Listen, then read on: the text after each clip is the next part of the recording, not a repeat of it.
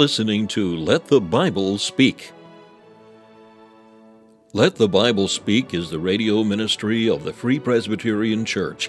Stephen Pollock is the pastor of Free Presbyterian Church of Malvern, Pennsylvania. The church is located at the junction of 401 and Malin Road. Thank you for joining us today as Dr. Pollock opens the Word of God and lets the Bible speak. I'm glad able to join us again for another episode of Let the Bible Speak. We're continuing our studies in 1 Timothy chapter 5, and it's a portion of Scripture that is intriguing and is certainly difficult in its interpretation. It deals with the subject of widows, older widows, and younger widows, and sometimes it can be challenging to really understand what is the relevance of this portion of Scripture to our lives today. What is interesting is that as we study together, you will see that underneath this portion lies the very principles of God's will for this world. At a time when family life is undervalued, when children are often looked upon as an inconvenience, so the Bible presents a picture of family that is one of dignity and blessing. And so it is my desire today that we benefit from considering these verses together. I want to read today from chapter 5, reading from the verse number 9. The Word of God says, Let not a widow be taken into the number under threescore years old, having been the, hus- the wife of one man, well reported of for good works, if she have brought up children, if she have lodged strangers, if she has washed the saints' feet, if she have relieved the afflicted, if she have diligently followed every good work, but the younger widows refuse, for when they have begun to wax wanton against Christ, they will marry, having damnation because they have cast off their first faith. And withal they learn to be idle, wandering about from house to house, and not only idle, but tattlers also and busybodies, speaking things which they ought not. I will therefore that the younger women marry, bear children, guide the house, give none occasion to the adversary to speak reproachfully for some are already turned aside after Satan. If any man or woman that believeth hath widows, let them relieve them, and let not the church be charged, that it may relieve them that are widows indeed. Amen. So says the word of God. Let's bow together, please, in a brief word of prayer. The Eternal God and our Father in heaven, we thank you for your word. And we thank you that it comes to us as the living word and yet we pray, O Lord, for help today that we'd understand these verses and know how to apply them in our own situation. So give us grace, we pray. Enable us to benefit from the word in Jesus' name. Amen. We assert uh, unashamedly that the Bible is always relevant. There is always a word in season for our souls when we read the Word of God.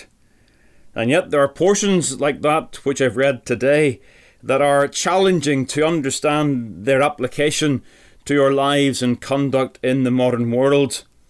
There are times when we have to bring the relevance from the historical setting of the original. Uh, we've got to try to understand what is in view as Paul writes these words, and therefore, by understanding that, we can bring application to our own particular context. Paul is writing as a real man, he was a real apostle to a real man called Timothy, writing about real people in the local church. Hence, at times, we may read a portion like this and ask, What does it say to me?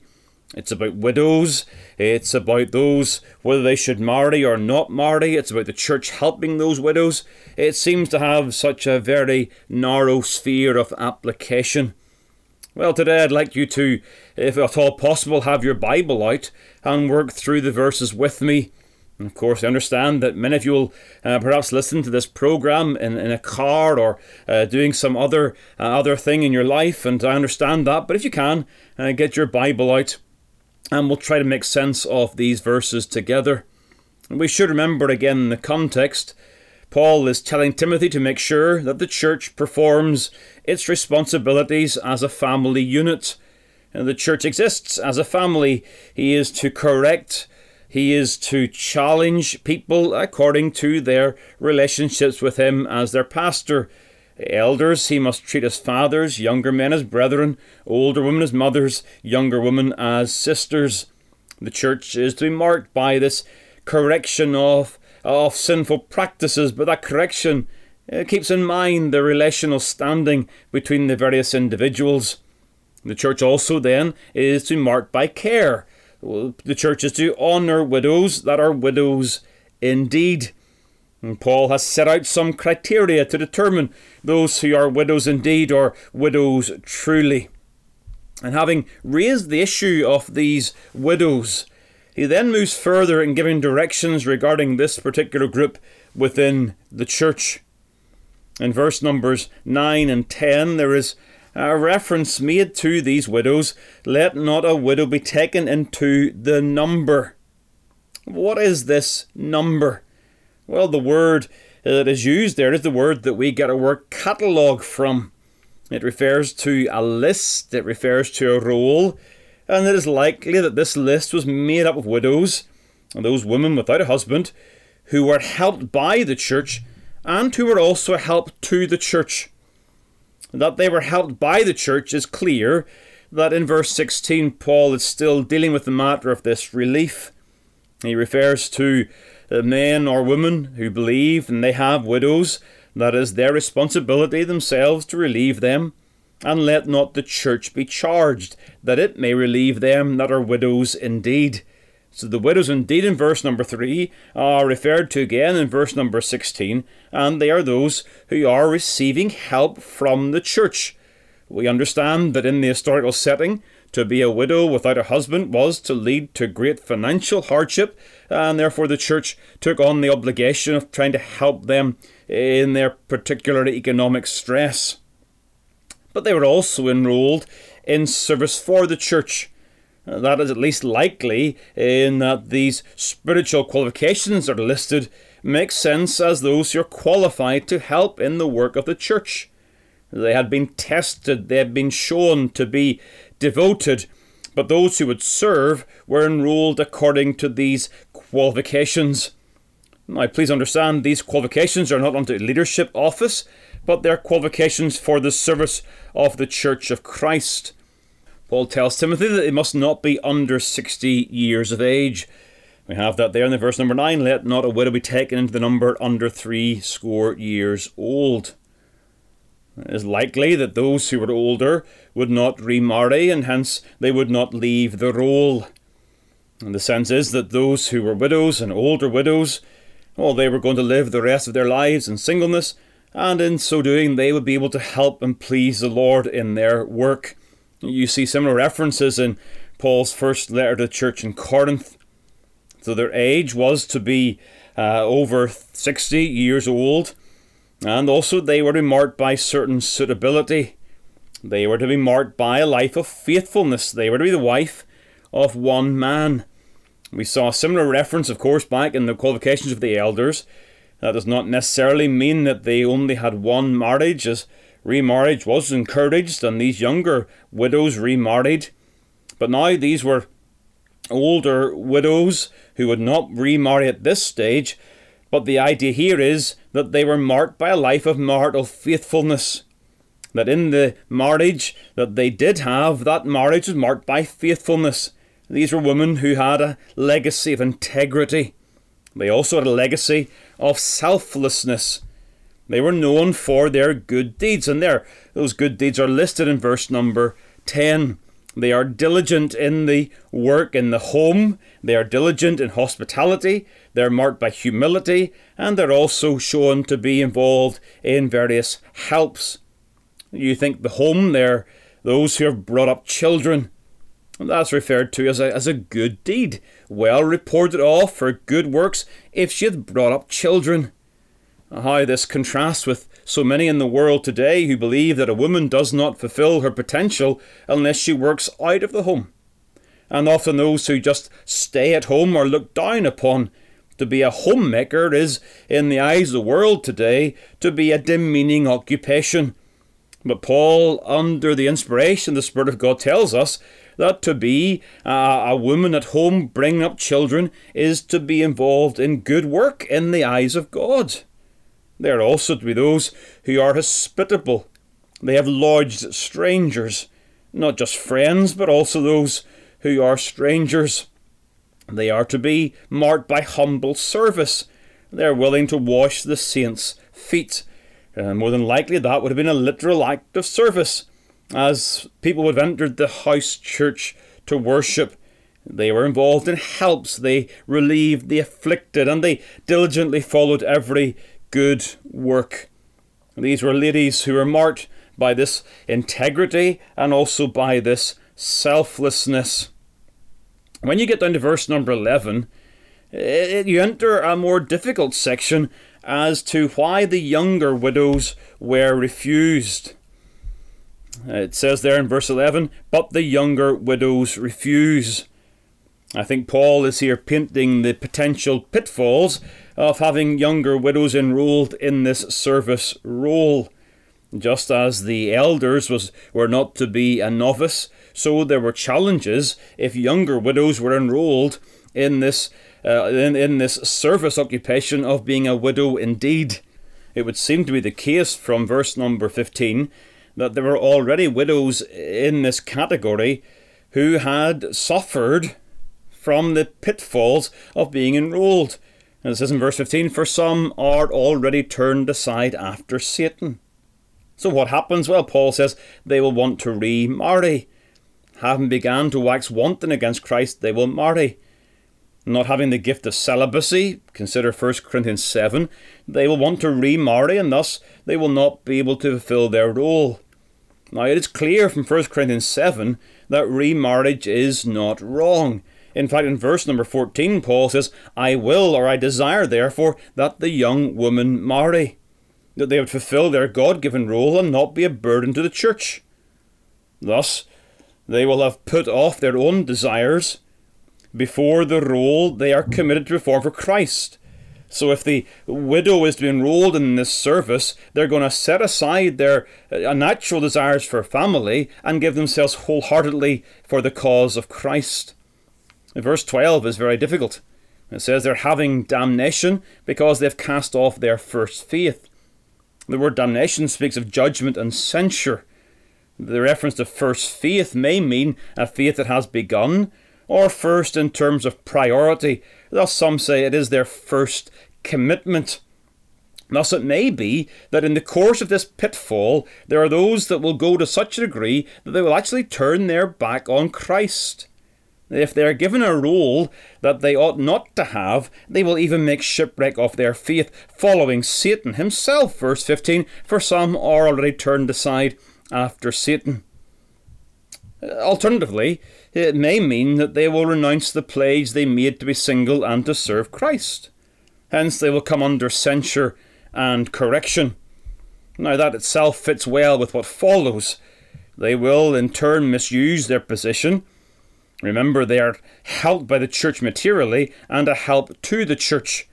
But if they turn aside and desire marriage, then the danger is twofold.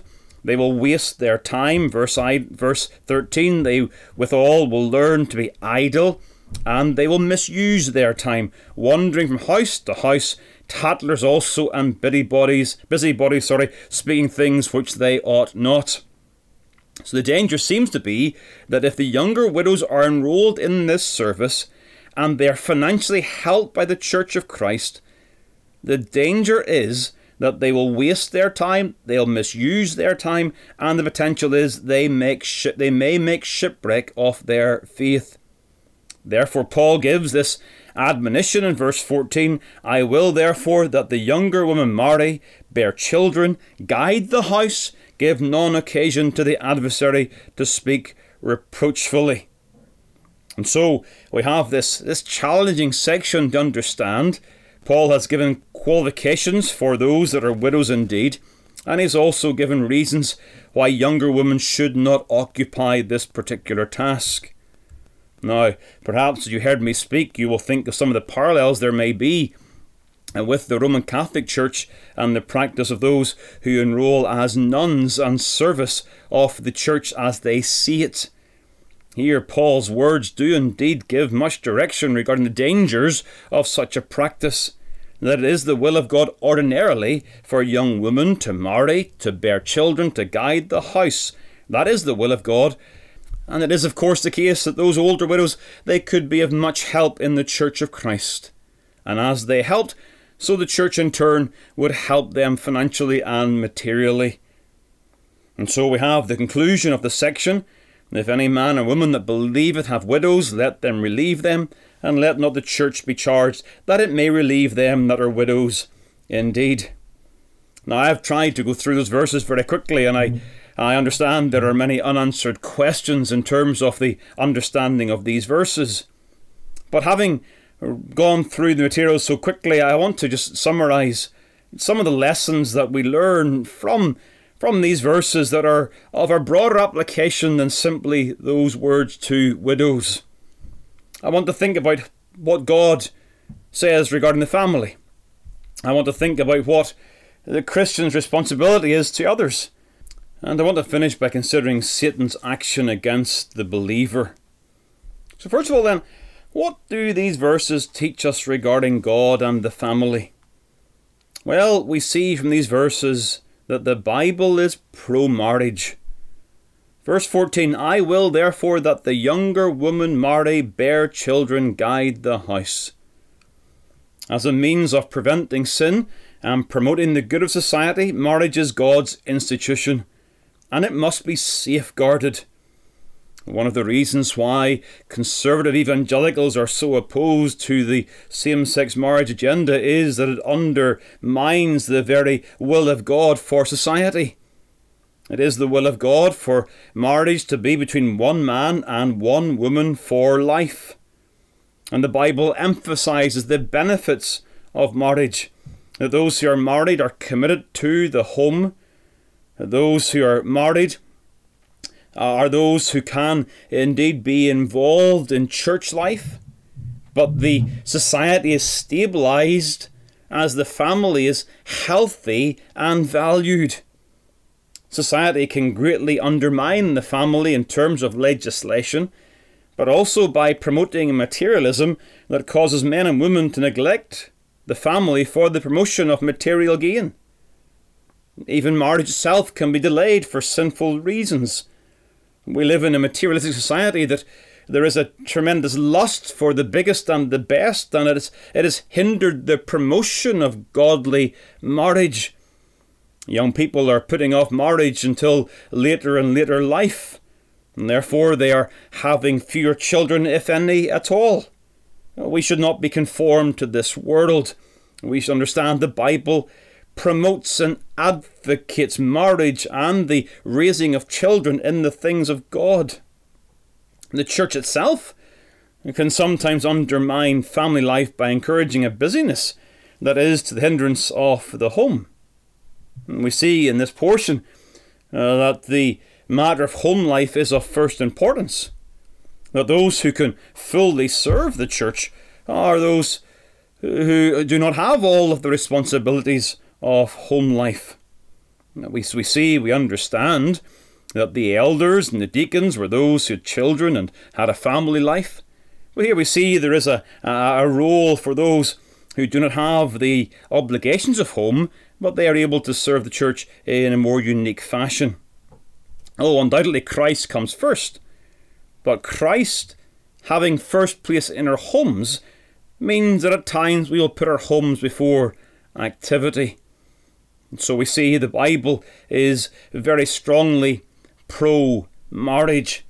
And in a similar fashion, the Bible is pro natal, the Bible is pro children. Verse 14 again says that these younger women are to bear children. Children are a blessing and a heritage from the Lord. And Christian couples have the responsibility to have children and to raise them in the nurture and admonition of the Lord. Of course, while some couples may not be able to have children, childlessness should be the exception and not the rule in the Church of Christ, so says the commentator Barclay. The Bible is pro family the Bible is pro natal, but importantly, the Bible is also pro singleness for those who are so called. It is clear here that there were those in view in, in Paul's writings here who, who were not married and were not encouraged to get married.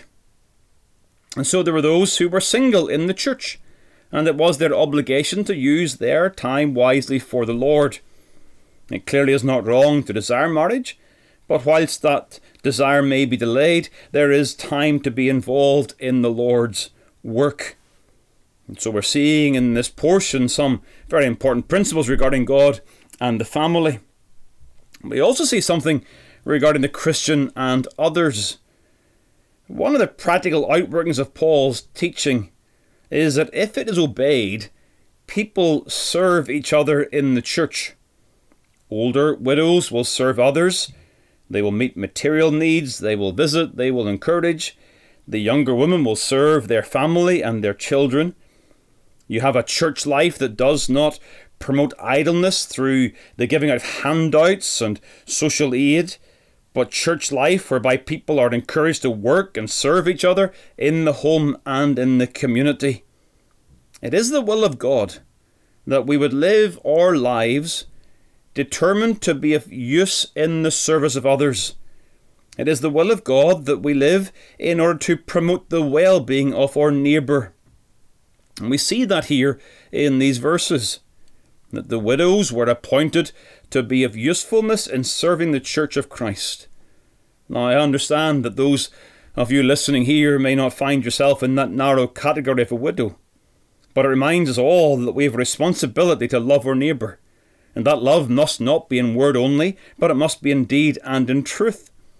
And those who claim the name of Christ, are we those who are loving our neighbour as ourselves? It is the work of God in our hearts that enables us to live our lives in such a useful fashion for the good of the church, indeed for the good of the wider community.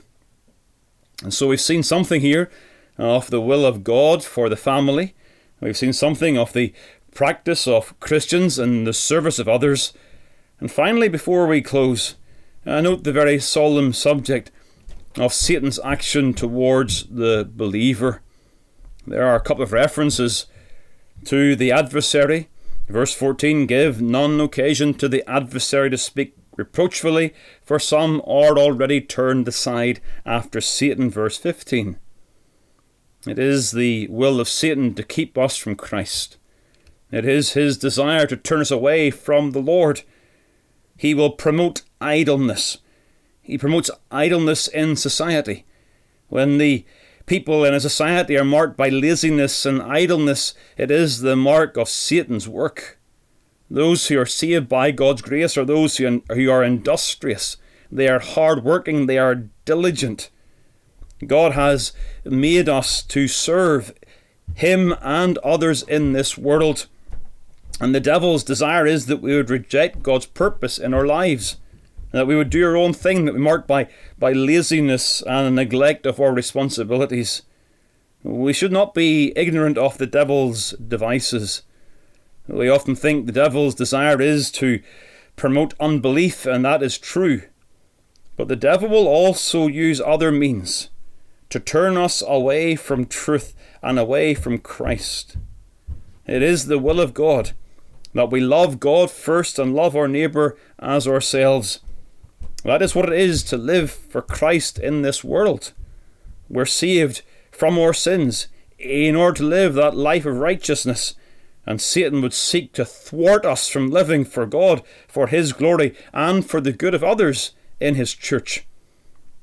I encourage you to heed the word of God. Resist the devil, and he will flee from you. Do not be ignorant of his devices.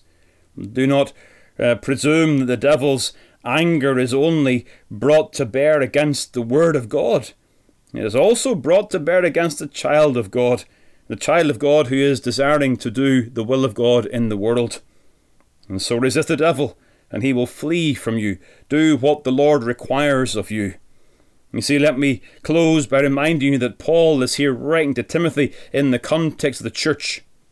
Christ loved the church gave himself for the church. His blood was shed that people would be saved from their sins and brought together into a church community.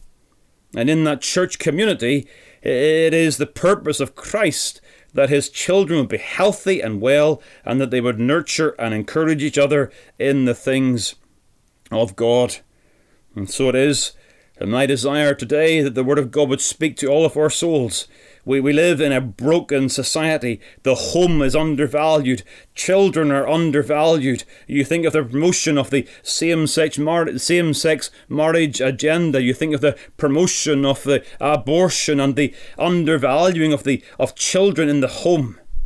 Well, here we have in 1 Timothy 5 some principles from the very Word of God that stand against the will of the world and stands for the Word of God.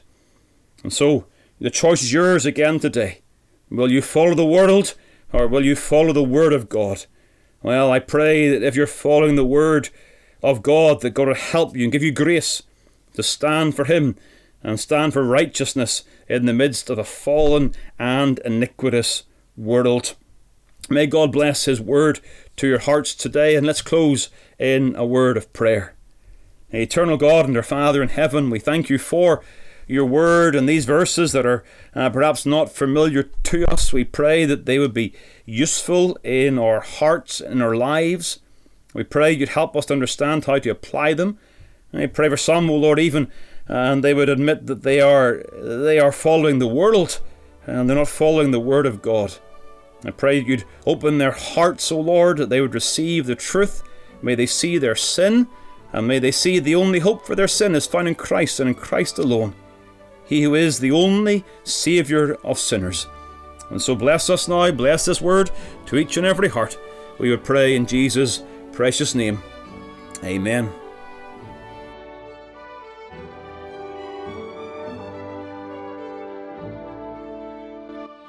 Thank you for taking the time to listen to this episode of Let the Bible Speak from Malvern Free Presbyterian Church. If you'd like more information about the gospel or the church, please call 610 993 3170 or email malvernfpc at yahoo.com. We extend an invitation to all to join us as we worship the Lord each week. You will be made very welcome. The church is situated at 80 Malin Road, Malvern, Pennsylvania, at the junction of 401 and Malin Road. We meet for worship on the Lord's Day at 11 a.m. and 6 p.m. A Bible study and prayer meeting is also held on Wednesday evening at 7 p.m. We preach Christ crucified.